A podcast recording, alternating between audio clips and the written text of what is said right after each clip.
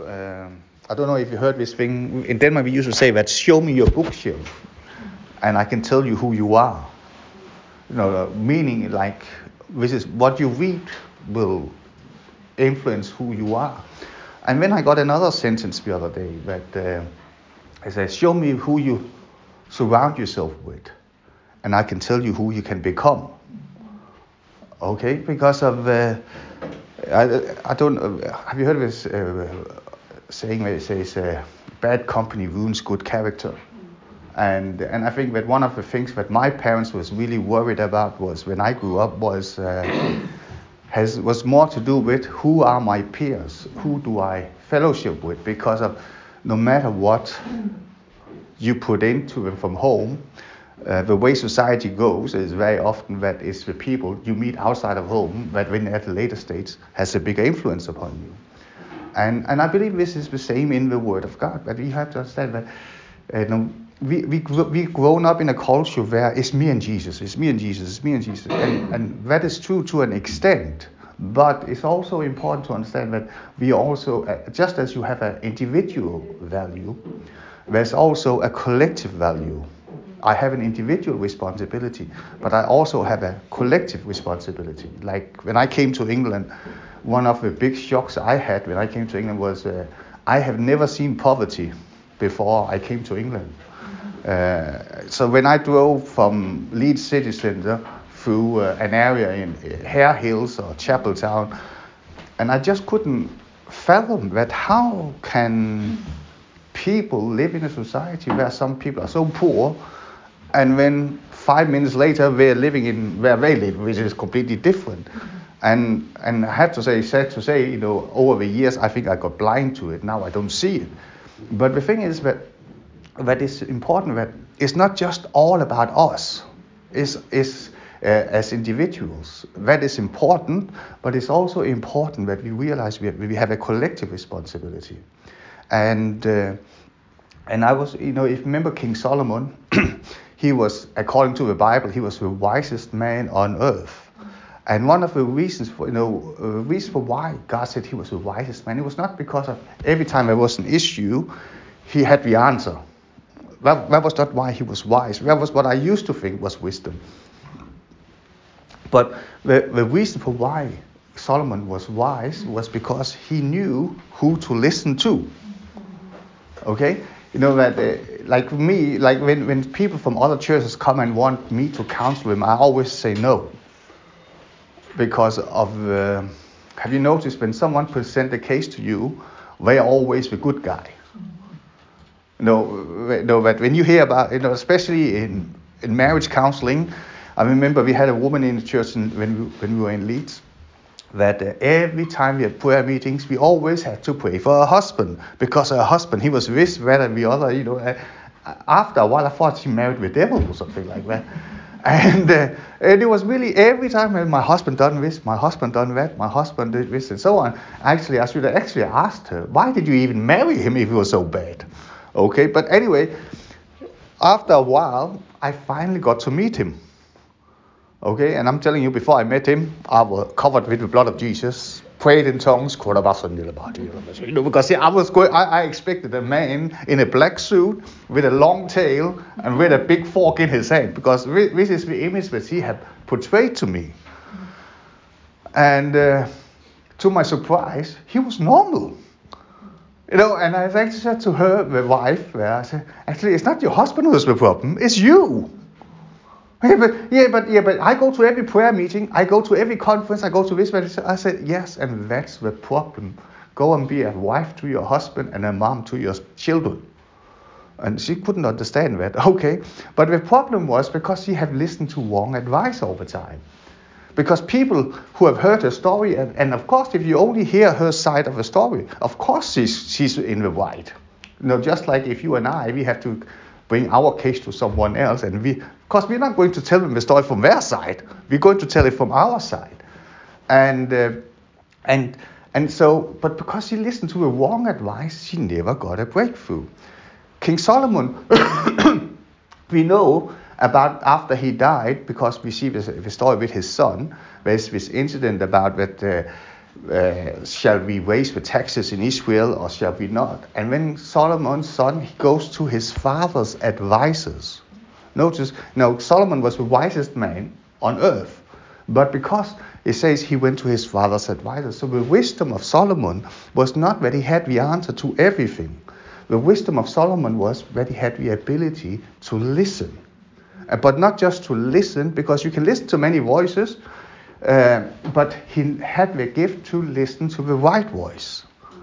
And sadly, Solomon's son, he didn't listen to his father's uh, advisors, so he chose to listen to those who were at his same age, so the uh, same generation. And you can say that uh, those who have the same issues as him. And, uh, and sadly, he acted on their advice. And from that moment on, the decline of Israel and Judah as a nation uh, started to fall apart.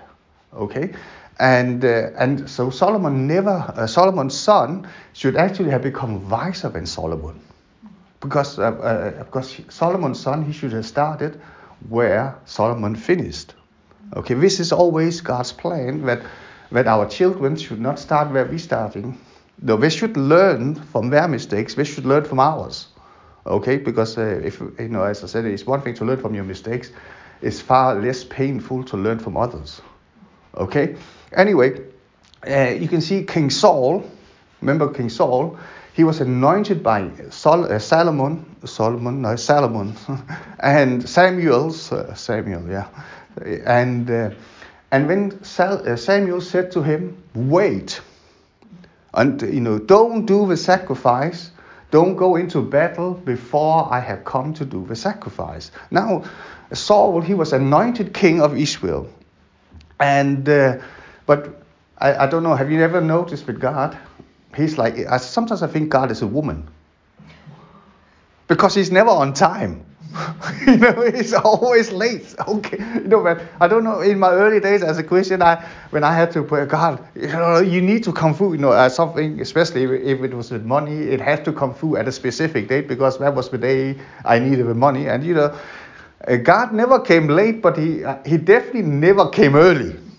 Okay, this is where I got all my white hairs from in these days. But you know eh, that God always came just on time. I said to God, could you just come a little bit early for once because it's really hard this thing. That eh, yeah, I, anyway. But Samuel, he in the eyes of Saul came late. And the crowds, uh, the, the, army around King Saul, because Israel couldn't, were not allowed to go into war before the sacrifice had been made, because of that signified that God was on their side and God was with them, the blessing of God was upon them. So they didn't dare go into battle unless the sacrifice had been made. So, so what happened was that Saul, he came under pressure because people wanted to do something and what happened was that Saul started listening to the people instead of to what God had said through Samuel. Because and because he listened to the people, what happened to Saul was he actually entered into an area that he was not supposed to enter into. Because the king was not allowed to do the sacrifices. You had to be a priest or a prophet to do the sacrifice. Just like that, we have to be careful. You know, you see the same principle over and over again. That uh, every election, have you noticed that every political party, they're fighting about getting that celebrity and that celebrity to endorse their policy, so to speak. And uh, you can you can find a music pop star, whatever rock star, whatever it may be. He might be completely stoned, had no clue about politics, and say, "Oh yeah, vote for this." And when the majority of people say, "Oh, he's famous, he's voting for that, so, so I will vote for that too." This is like how human nature works. And uh, and and what happened was with Saul, he made the mistake because I'm anointed in one area. Now he thought I can do all things. Okay, you know, but I, you know, I heard preachers who are really anointed in one area, and that's where God have called them. But where they go wrong is that when we start becoming experts on other areas. Okay, I have a friend. He's a great evangelist, and he's not a good businessman. Uh, he went bankrupt quite a few times, and so. And uh, lo and behold, I, I was told at a, at a summer conference he had a workshop how to how to make God prosper you. I said, come on, you are you you gone bankrupt so many times. How do you know? But because he was anointed, he was an anointed evangelist. He thought, now I'm anointed in all areas.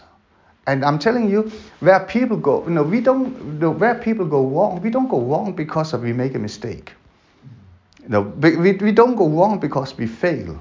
I actually heard a good one. Fail is, you know, when you fail, is first attempt in learning. Amen. So we never fail. It's just first attempt in learning. Anyway, but where we, we go wrong is not when we fail. It's where when we get diverted into thinking we can do something that we can't do. Okay? And, and just as it's important that you and I, we know what we are called to do, it's also very important that we know what we are not called to do. Okay? You know, don't come and ask me for women's advice. You know, I'm not, uh, you know, no matter how much I pray in tongues, don't come, I'll probably come up with a wrong answer. Okay? I, I, I'm still traumatized. When I went to Bible school, we had a woman coming and teach us about how to be a man. I'm telling you, it was like get beaten up for a whole morning because of, oh yeah, you men, you need to do this and you need to do this. And you know, after, you know, we, after a while, we just got smaller and smaller and smaller because she told us everything that was wrong with us. Okay, that's not the way it works. but, uh, but the thing is that it's so important that we know what we are called to and also know what we are not called to. So, like when people come from other places and ask me for advice, I always say, I'm not qualified. Do, do you understand? Because I don't know you. You know, but the only thing I know is your, your, your presentation of the side, which might be right and might not be right, but I'm not qualified to, to give you advice because all I can work with is what you're telling me. Okay, that's why that uh, you have witnesses at a wedding, do you, do you know? It's because of you have someone that is not emotionally attached to you who is a witness to what you have made a decision about. Okay, because if you somewhere down the line say, "Oh, I'm not married. I was crazy." Yeah, I know you were crazy, but you still got married. Okay, so that's why we have witnesses for these things. But anyway, back to this thing. Saul he listened to the people. So the people, they start pressurizing him do something, do something, do something, do something. Have you noticed when uh, uh, we have something in our human nature, when we get frustrated, when we impatient or something like that, we have to do something. I notice women, when they get frustrated, they start cleaning. I don't know. maybe it's just Yen. You know, we, we, you know, when we got married, Yen and I, we had these plate. We got these plates with patterns on. Now we're all white.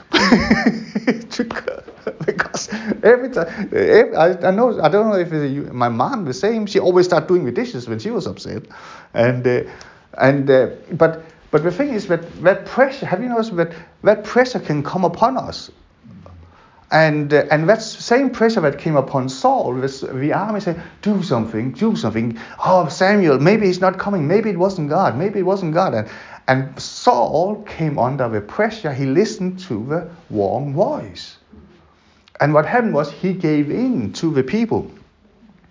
And sadly, that was the day that Saul lost the authority as the king because he listened to the wrong people. I remember with Matthew when he played football, then, and uh, I said to him that every time you are the best player in the team, I'm moving you on. Okay? Because of when you are the best now, it's very difficult for you to develop.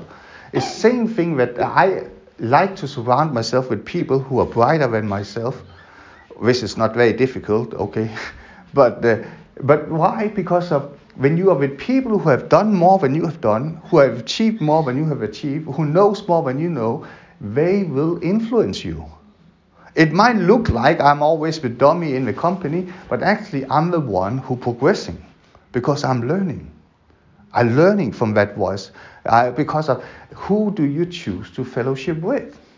Okay, who do you choose to fellowship with? And and sometimes we as human beings is is in it. I remember I think uh, I think it was Paul Scanlon I spoke to many years ago. He said this thing because of uh, he said it's very funny. He said in this big church of ours, he said, people who are rebellious, they always find one another. You know, they don't even need to know each other, whatever. But he said over the years he noticed because I was asking him about, hey, how is this guy doing? He said, oh, he left the church. How is this guy doing? Oh, he left the church. So how is this guy doing? He's left the church. It was like a, a train station. Everyone, I said, oh, oh how is he doing? They left. But the thing is that he said it was funny that people who, who were not happy, they always managed to find one another. And when when accelerate their unhappiness. But the thing is that I noticed that in my Christian life is that it's so important who do I let my ears listen to? Because of Christianity is about growing. It's about growing. Uh, you know, the Bible says we should go from glory to glory, from glory to glory. It doesn't say that we as believers we should just be at status quo and just survive, and when one day Jesus is going to pull us away, or whatever be is going to happen. There are many theories about that. But but the fellowship, the people we choose to fellowship with, decides who, how far we can go. Okay, that's why that you know one of the tasks that we have to one another is that we have to encourage one another. Do, do you understand? And you heard me say this thing about encouragement is not about bringing comfort. You know, sometimes we're using the word that's uh, when we say, "Oh, that encouraged me." So really, what we what what we very often say is, "But it, it, it brought me comfort." But what it but what we should do is that we should bring comfort, uh, courage into one another, so that we keep pursuing the path that God has given us. Not, not, not to, not to we, we shouldn't use one another to seek pity or comfort, but one, what we should do is that we should encourage one another so that we can fulfill the race that has been put in, in front of us. That is what a true friend is. I'm telling you, can, can, when Peter, when Jesus said that he said to the disciples that he was going to be crucified and so on, and when Peter, the loving Peter, he said to him, you know, that should never happen. Know, if you look at it from that point of view, Peter was a loving guy. He wanted to def- uh, avoid that Jesus was going to be crucified. Can, can, you imagine when Jesus he turned around and said, "Get behind me, Satan"? Can you imagine? Uh, I, do, I wonder if a church ever. Can you imagine? Oh, what happened today? The pastor called us all devils. I'm telling you, that will be you will be on front page of every uh, newspaper, whatever. But but, but what Peter was trying to do, he was trying to bring comfort. But what he should have done, he should have brought him encouragement. He should have brought him strength. He should have said, Yes, you can do it. Okay? And when P- Jesus says to him, You only concerned of what is of men and not of what is of God. And this is where we where we need one another because we all get in situations oh, uh, over so from time to time where we're losing the track of where is it that we are supposed to go. Where is it that God wants us to be, and so on. And that's where we need one another, not to comfort us into to backtracking, but we need one another to put courage into us so that we keep moving forward. Everything that in the body of Christ is always about growing, always about moving forward. Amen. It's so important we understand that this is why we need one another to put courage into one another. But someone who say instead of comfort you to st- stand still, no, you need people around you who put courage into you to push you forward. Instead of saying, "Oh yeah, just relax," no, you need someone to say, "Yes, you can do it." Just like as I told you, the midwife when you're giving birth, that you know the midwife shouldn't just tell you, ah, oh, I know you've been pushing for a while. Just relax a bit, you know. Have a cup of tea, have a biscuit or whatever. No, but just relax. No, because now you are in the process of giving birth. Now you don't need them. You might say, oh, this is a nice midwife. She really comforting. She's understanding. She gave me a biscuit, a cup of tea, but I lost the baby. No, but she have to, to encourage you to keep pushing. And it's the same thing in our Christian life is that for our flesh, it's not always comfortable. It's for our soul, it's not always comfortable because in, in our human nature, we prefer comfort over work. Amen. I, a majority of people they say, "Oh wow, it's Friday." What do they mean by that? Because now weekend is coming. No one say, "Oh wow, it's Monday morning." This is what amazing. Oh hallelujah, this is great. I have five days ahead of me of work. I don't know where, when I was young, there was a song called Blue Monday. Remember? I don't think there's any song called Blue Friday. Okay, eh, Friday is always about no, now we're going to do our thing, and but the thing is that we each have a role to encourage one another because all of us will have so-called setbacks in life. Okay, if you have a setback in life, okay, welcome to life. But that's but but if we're dealing it with ourselves, we always think, oh, I'm a failure. I'm the only one. When we look at everyone else, it just looks like their life is just on on, on a on a straight path to glory. No, no one lives a life like that. But that's where we need when we have a setback. When we say, no, no, no, put, uh, dust yourself off, move on, keep pressing, keep pressing, keep pressing, because you will see your breakthrough.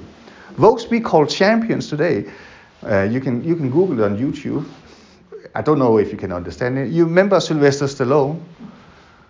You know, if he can be a movie star, anyone can be a movie star. You can't understand a word of what he's saying. Have you ever? Every movie, Rambo, Rocky, when he when he at the end he always gives this long speech which no one understands. but he said, uh, have you seen this? There's a scene where he meets his son, and. Uh, and when uh, his son he complains about, ah, you're my dad, it is so difficult for me because you're my parents, blah blah blah blah blah. And when Rocky, as well as though he gives him this speech and say, you know, being a champion in life is not about how hard you can hit. Okay, he said it's about how hard can you get hit and still move on. Amen. This is what a champion is. I'm telling you, you can look at men. You know, we, we, we can all have a great people uh, that we admire and so on. But I'm telling you, their life was not like everything was just easy. For example, one of the uh, person, I guess everyone, uh, maybe I shouldn't say that because we're living in a weird world, but a person like Nelson Mandela, everyone think, oh, he was amazing, he's Christian. You know, but look at his life. He spent most of his life in prison. You know, his greatness did not come by, oh, I'm Nelson Mandela, I can do this, that, but and you know, and he was not perfect. Even when he came to Leeds, I can I still can't. For, he Leeds, he came to Leeds. I probably he's done that hundreds of times anywhere. You know, he, he probably he didn't even know what country he was in, never mind city. And when he said, "I'm so honored to be given the keys to this beautiful city of Liverpool."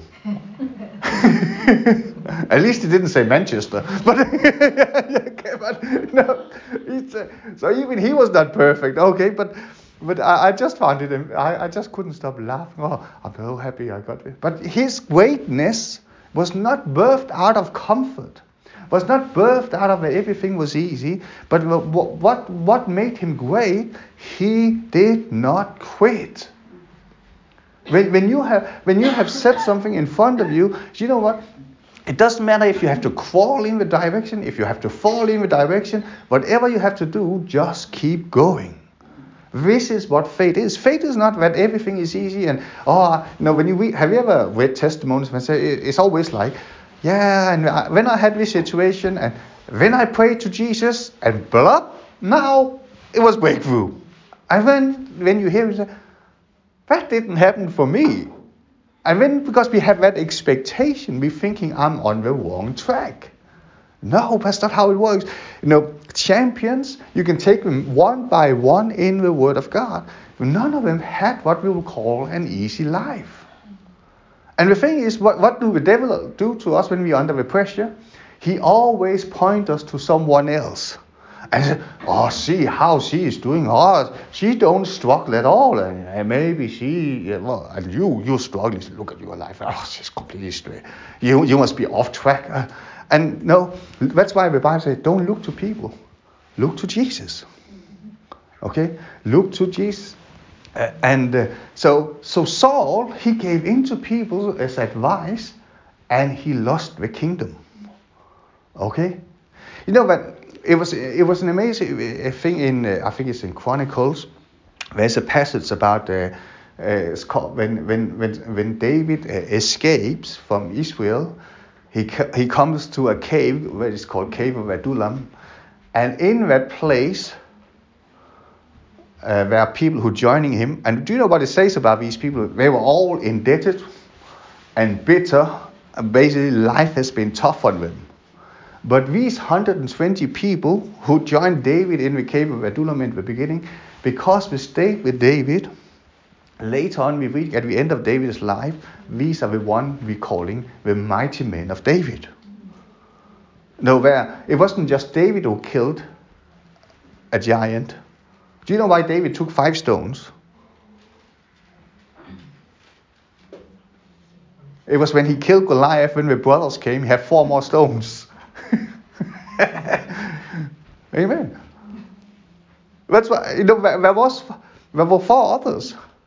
And you know, as I told you uh, some Sundays ago, it was quite interesting that, you remember Ruth, and she had a sister-in-law, and when Naomi, she said, you know, you go back. And the other sister-in-law, she went back, and she became the mother of Goliath. So when we go backwards, we create problems. But Ruth, she, t- she went forwards and she created solutions because she became the grandmother of David. Amen. What was the difference? Ruth listened to her mother-in-law. Oh, oh no, no, I, I, I cut that out. God, good thing my mother-in-law doesn't understand any English. Okay, but but because of she had uh, she she acted on the right advice, she gave birth to a solution. The other one, she looked at the circumstances "Oh, there's no prospects here for me. I'm going backwards. I'm going back to where I came from. And now she created a problem. Okay? Anyway, so uh, uh, if you have your Bible, just turn to Acts chapter 1 and verse 11. Um, now, because of. Uh, uh, this is the ascension of, uh, of Jesus. And and then it says, which also said, you know, let's went for, no, let's go from 7, verse 7. Which is Jesus. And he said unto them, It is not for you to know the times of the seasons which the power have which, which the Father have put in his own power. This is about the return of Jesus, okay? Uh, but you shall receive power after that the Holy Ghost is come upon you, and you shall be witnesses unto me both in Jerusalem and in all Judea and in Samaria and unto the uttermost part of the earth.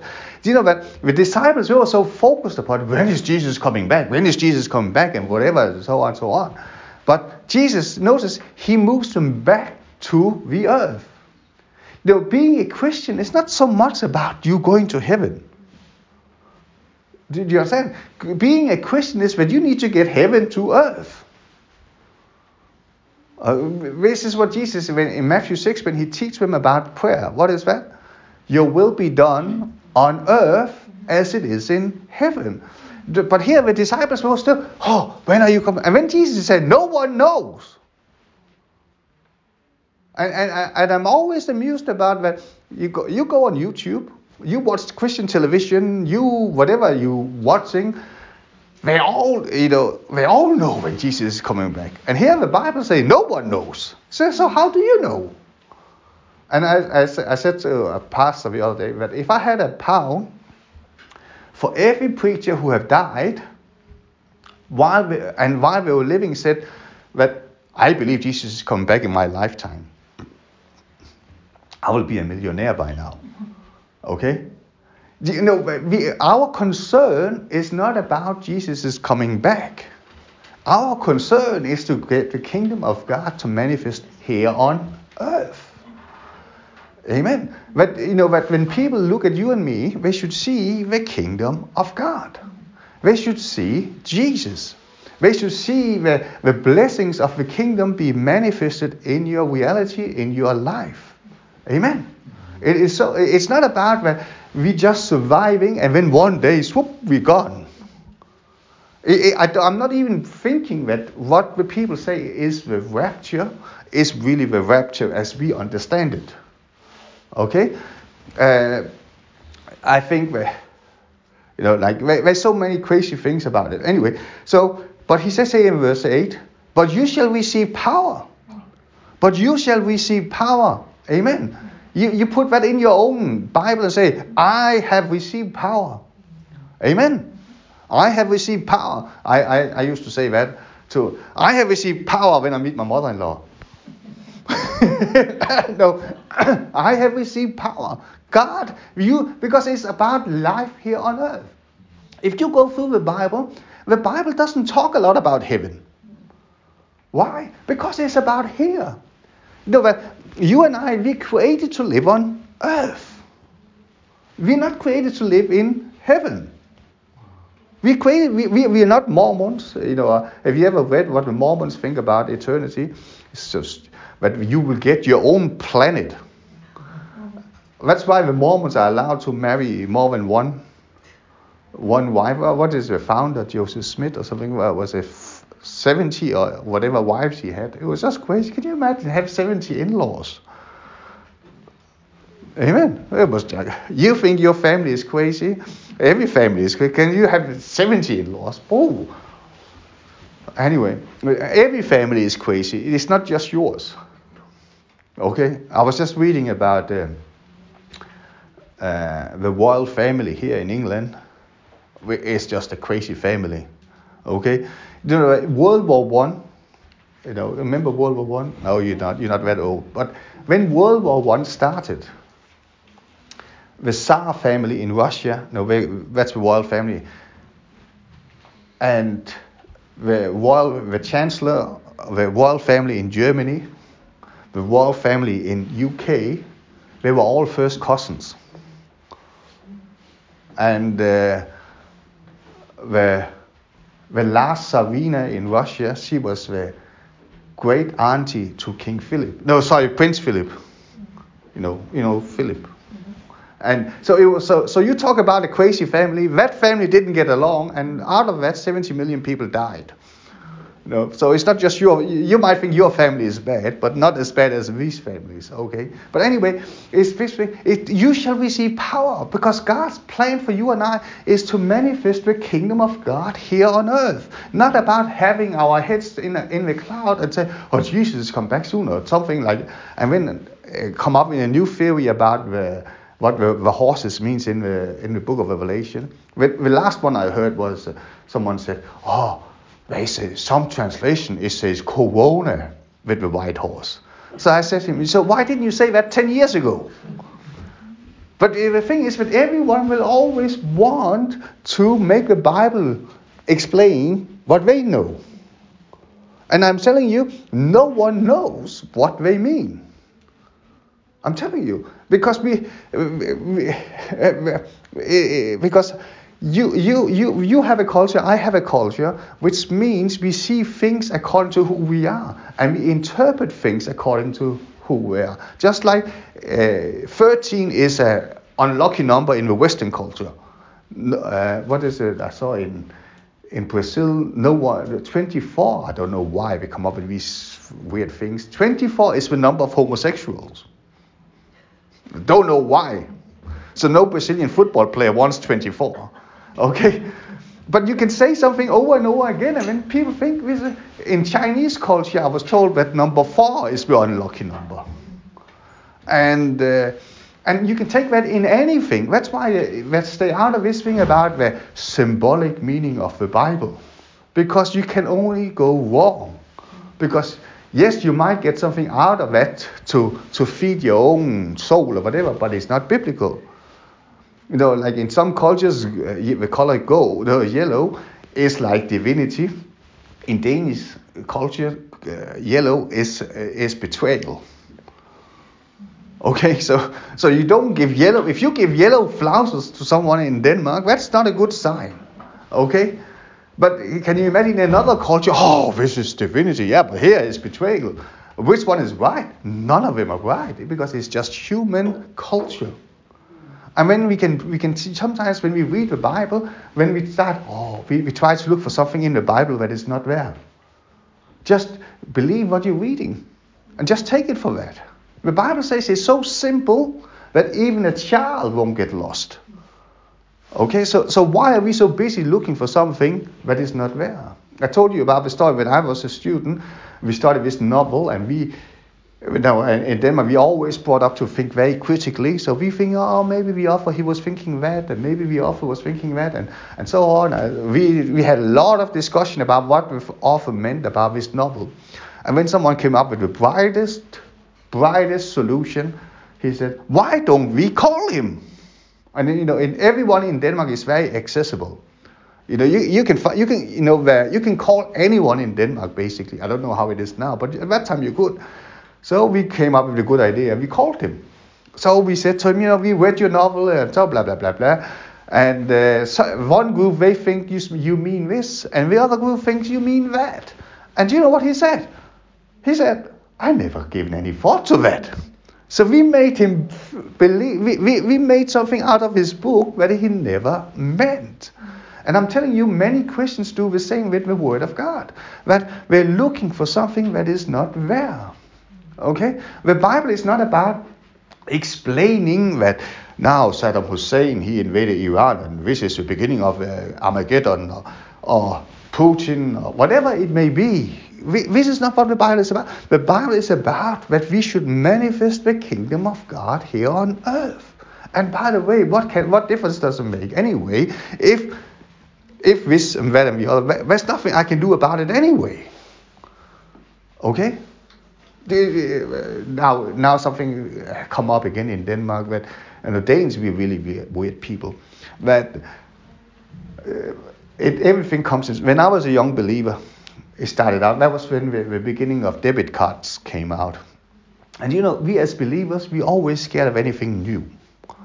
So the Christians, they did not want a debit card because that was the beginning of the cashless society. Okay, so we do not want the debit card. Okay, and my, my mentor, it was funny, you like, you could all you, you, know he you know he used to carry his wallet in his back pocket. He could not sit down because he would not use a debit card, so he had all the cash. So like when you saw him walking, it was this big bulk on on the backside because he would not use debit cards, and because he had this idea of this is the beginning of the Antichrist society. But I'm telling you, even if it was, what can you do about it? Oh yeah, but but this is uh, it's the beginning of the, the number of the beast and blah blah blah blah. This is also completely stupid. When you hear these things, just let it go in through one ear and out of the other, because all it does to people is just to bring fear. Okay? Yeah, I, I was I was told, but by this thing about the, the, the, mark on your forehead and the mark on your hand, okay, this is actually something that happened in the Roman time. You have to understand, you have to read the Bible out of context.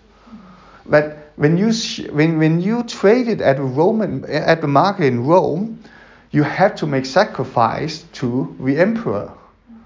And then the ashes has to be put on your hand, uh, on your forehead. And when you could trade in that market, it was not about that sometime in 21st century there goes to be a microchip or, or whatever that may be. This is just our interpretation into it. It's not. It's, so don't be scared of it. Someday they're going to force me uh, if I don't have a number. No, it's not going to happen. Okay. This is just human fantasies that's trying to explain why the world looks like the world lo- looks like. And the only reason why the world looks like the way it looks like is because we as a church, we have been busy with something that is not important. You know, but um, when, the, when the Welsh revival happened here in Wales, uh, which maybe was one of the greatest outpourings of the Holy Spirit since the day of Pentecost, um, the Germans, the, the German was. now you have to understand, at that time, uh, Germany was one of maybe the most sophisticated uh, culture in Europe. You know that uh, there's a lot of uh, German philosophers, uh, authors and musicians that that has uh, that you probably don't hear a lot about in England, but Germany was one of the most sophisticated countries in the world. But when the Welsh revival started, and it started spreading, um, my denomination in Denmark, where I was born again, came from Wales. There was a, a Danish actor. Actually, I remember when I had my birthday, there was this elderly couple from Denmark, and one of them, uh, he, it was his auntie, who came to Wales. And when she came into the meeting in Wales, someone said in the meeting, we said to her, I say to you, uh, my servant, and called her out by name, you know, like her, her full name. And that was before internet or whatever. And when, she's, uh, when she was told, go back to your own country and become an apostle. And when she started the apostolic church in, in Denmark and so on and so forth. But they received it there. But in the German priesthood in Germany, they said, we do not want a British revival. We want a German revival. And what happened was that that was when you're rejecting what God has for you, God withdraws. But the problem is that when God withdraws, there is a vacuum. And that vacuum will always be filled. It's not because the devil is powerful, but it's because there is a vacuum. Okay? And, uh, and that's where the Nazis come. If you study the Nazis, it, it is really basically like an anti revival. If you can, uh, you know, uh, Hitler, he managed to turn the German economy around in within a year or two. You know, there was no unemployment in Germany. Everything was, you know, uh, people were starving. Uh, he killed the inflation. Uh, you know, they have hyperinflation. Can you imagine? A, loaf of bread costed uh, 10,000 Deutschmark in the morning, and it costed 40,000 in the evening. this was how the inflation was running rampant in that country. But it started with that the church withdrew. Okay, and, and, and it's the same thing that we see here. Many Christians, they say, you know, why is this happening in our society? Why is that happening in our society? Why is why do the government make all these unlawful laws and so on?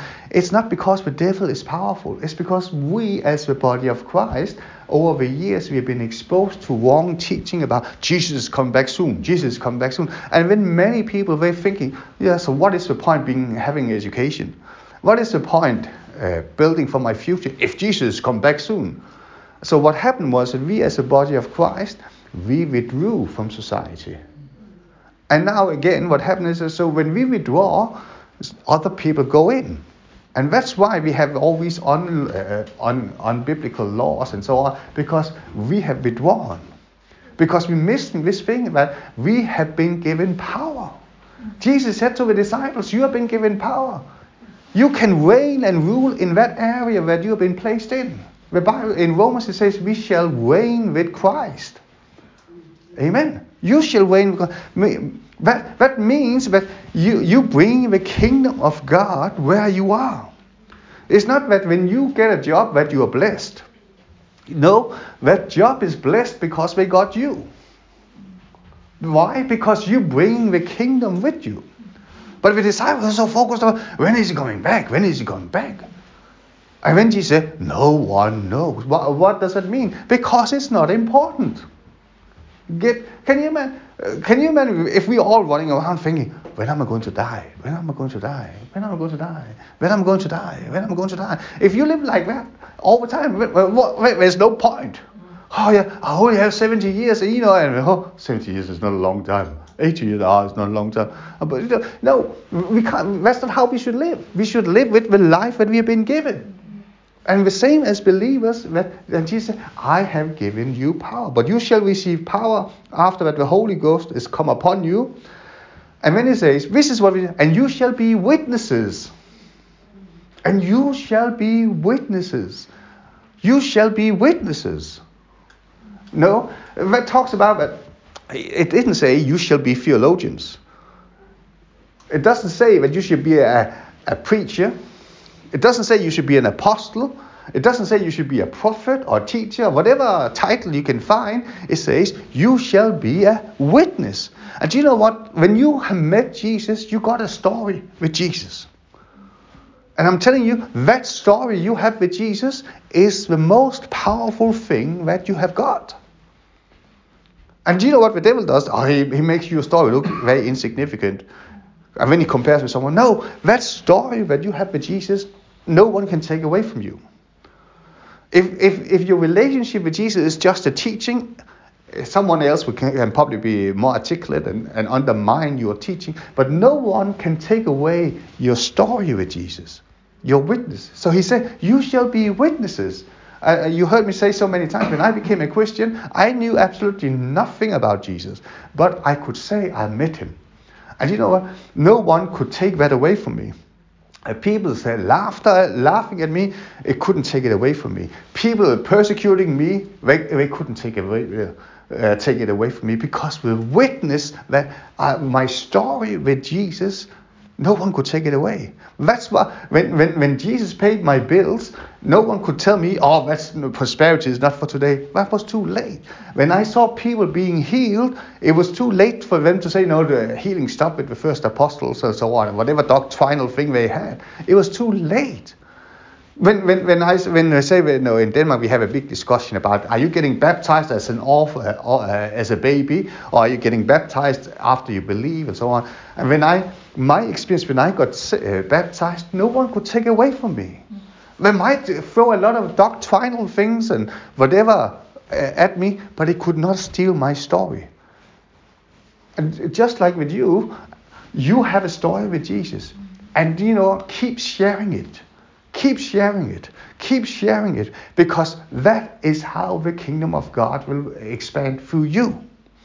We are called to be witnesses. We're not called to have knowledge. I know people, you know, no, sorry, uh, we don't hear, hear a lot about it today, but uh, and when I became a Christian, this thing about speaking in tongues, it was a lot. Some people say, it's the devil. When we are in the Chinese church, it's the devil no, no, no, no, this is something you're just making up on your own and so on. No, it's not.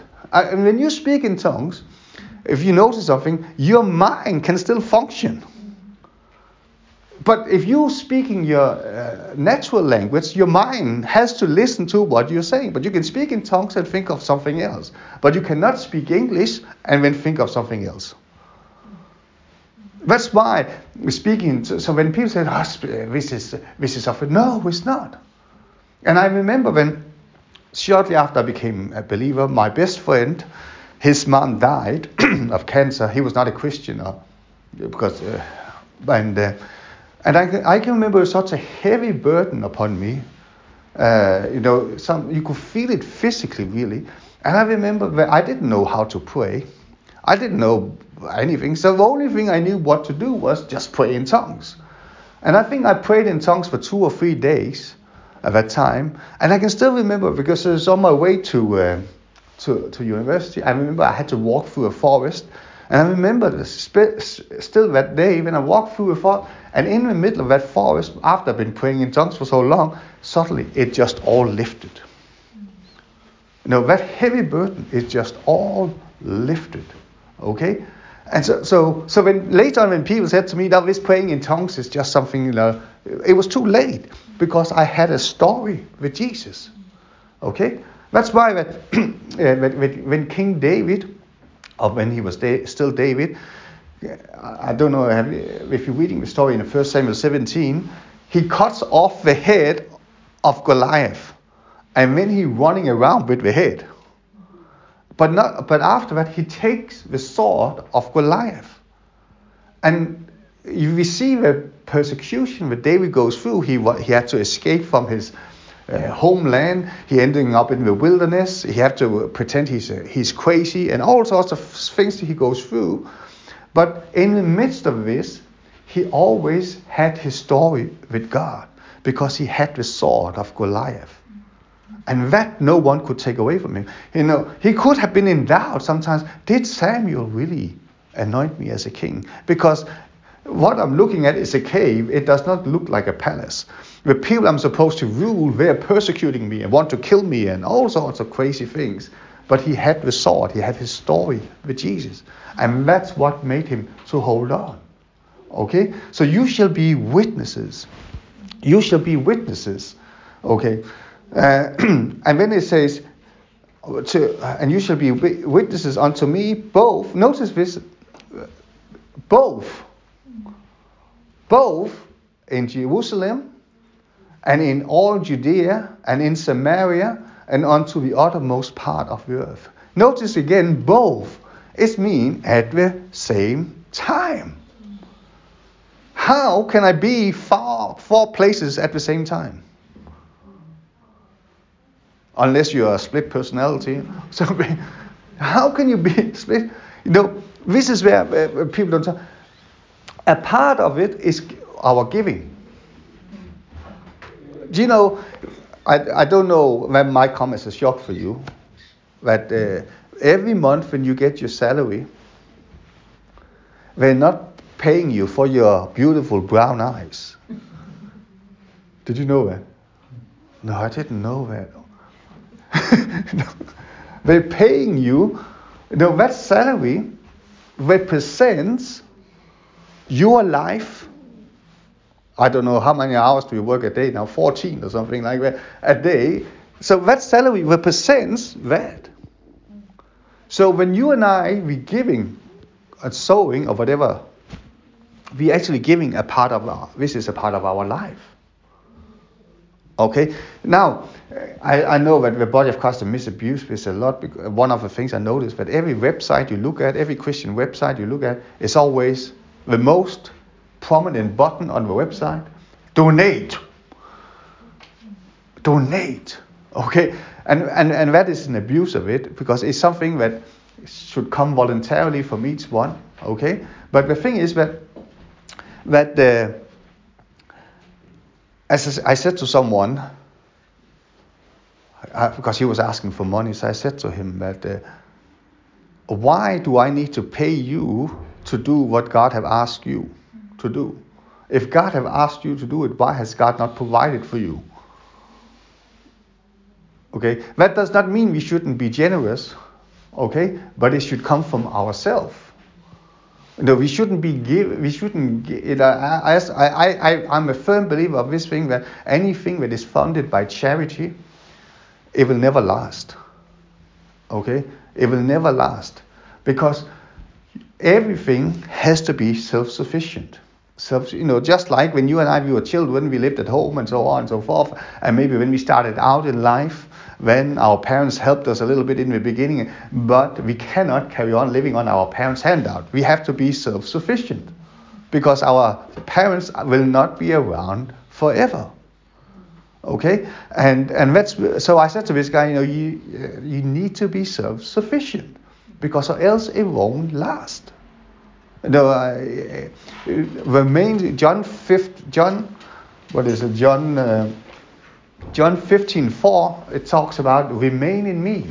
Remain in me. It talks about always have that supply. And if you watch any kinds of the news, is that wars are not won by weapons. It's won by supply. Okay? It's won by supply. Anyway, let, but let me just jump to verse 11 now. So, so Jesus has ascended and the disciples, can you? Uh, I no, I, I can I can fully understand the disciples. Can you imagine you you seeing someone going up into the sky and when he disappears? Of course, you will be looking upwards. Okay? No, no, we wouldn't be looking upwards. We would all stand with our phone. okay? Anyway, when and when now, not only that, now can you, you know, it's quite powerfully. It's, and now we've seen Jesus disappear up in the sky, and now an angel appears. It's actually quite a crazy moment. Jesus, uh, boom!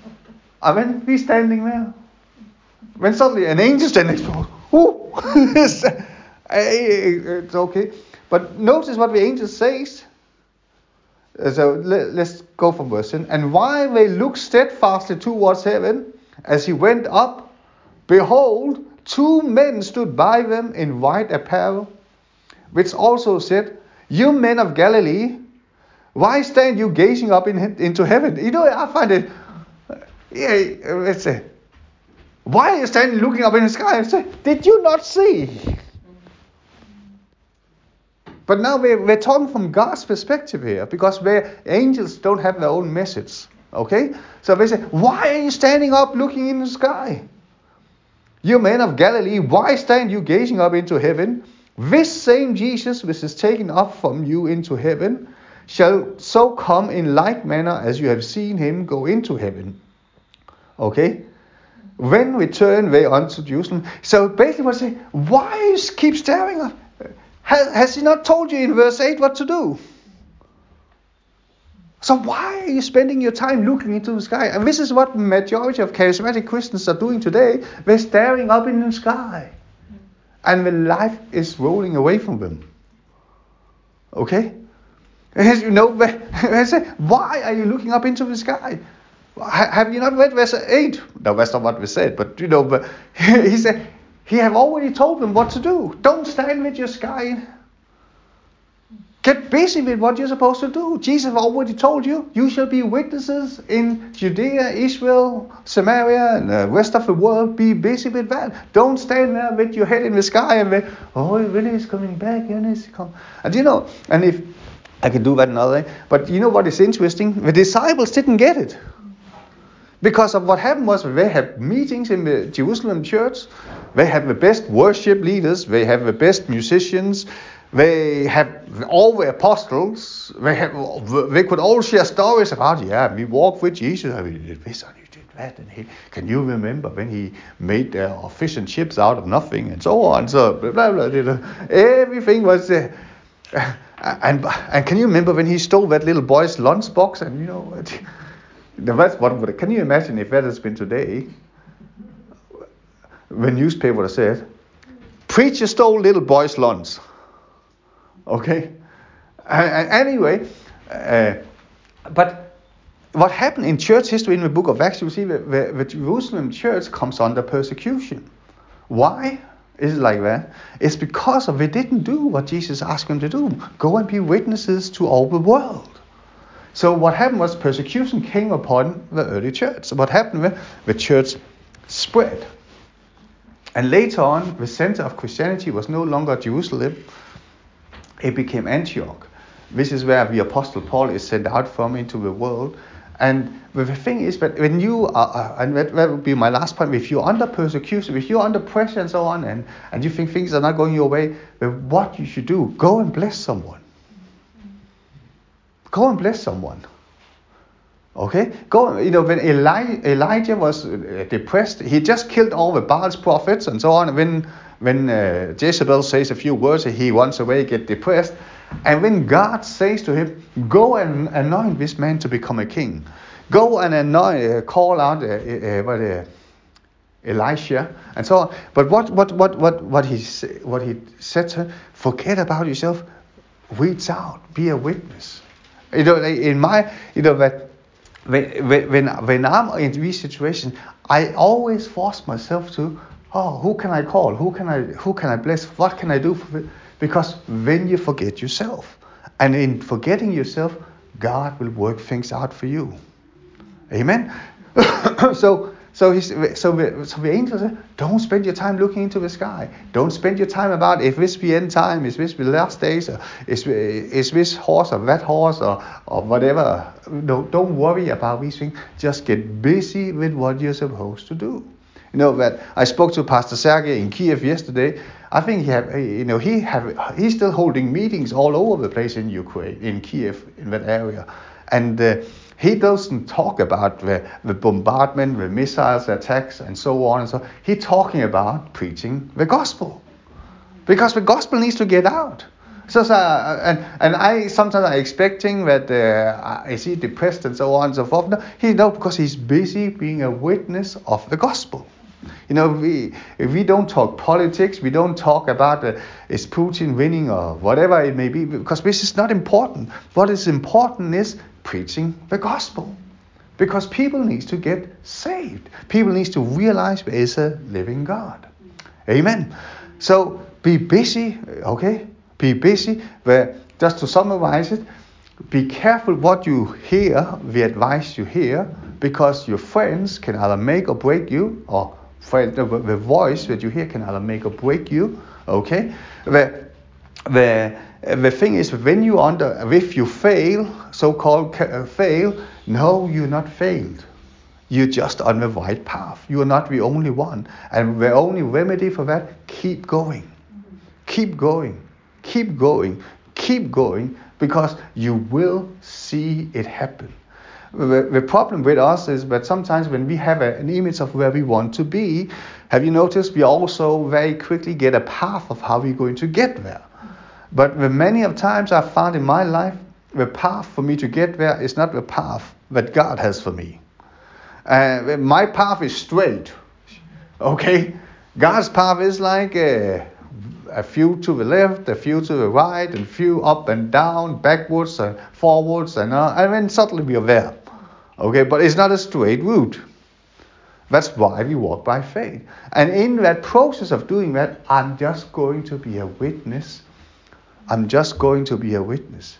Okay? it, it is so, I mean, you know, but I, when I started out preaching, I used to preach in the most religious churches uh, that was in Denmark, where uh, the Methodist Church, the you know high what we would call high Anglican churches and so on, and people couldn't understand that I could pray for the sick in all sorts of places in these because they don't believe in these things. But the thing is that because I, I didn't, I, my my way of doing it is very you know it's very simple. So and and because of I just shared them my testimony. Okay? And, uh, and in that process, I just kept being a witness, kept being a witness, kept being a witness. And you know what? Then let God lead you step by step. Amen? But don't quit. Don't let a setback define you, okay? Don't let a failure define you. Just keep moving on. If you giving up, one, can you imagine if David gave up in the cave of Adullam? Now he was not a king, and his story would have stopped there. But he didn't quit. So we didn't remember him as the cave master, we remember him as the king. Why? Because he didn't quit. You know, we, Jesus, he was tempted to quit in the Garden of Gethsemane. He said, if this cup can go past me, let be. But, but what did he say then? But not my will, but yours. And we all are in these places sometimes where we just feel like giving up and so on. But my word to you is keep going. You can do it. Amen. You can do it. And you will see it through. Don't, don't look at the process, look at where you're going to be and the way you're going to get there. I'm telling you, you will get there. Amen. Hallelujah. Let's pray. Father, in the name of Jesus, thank you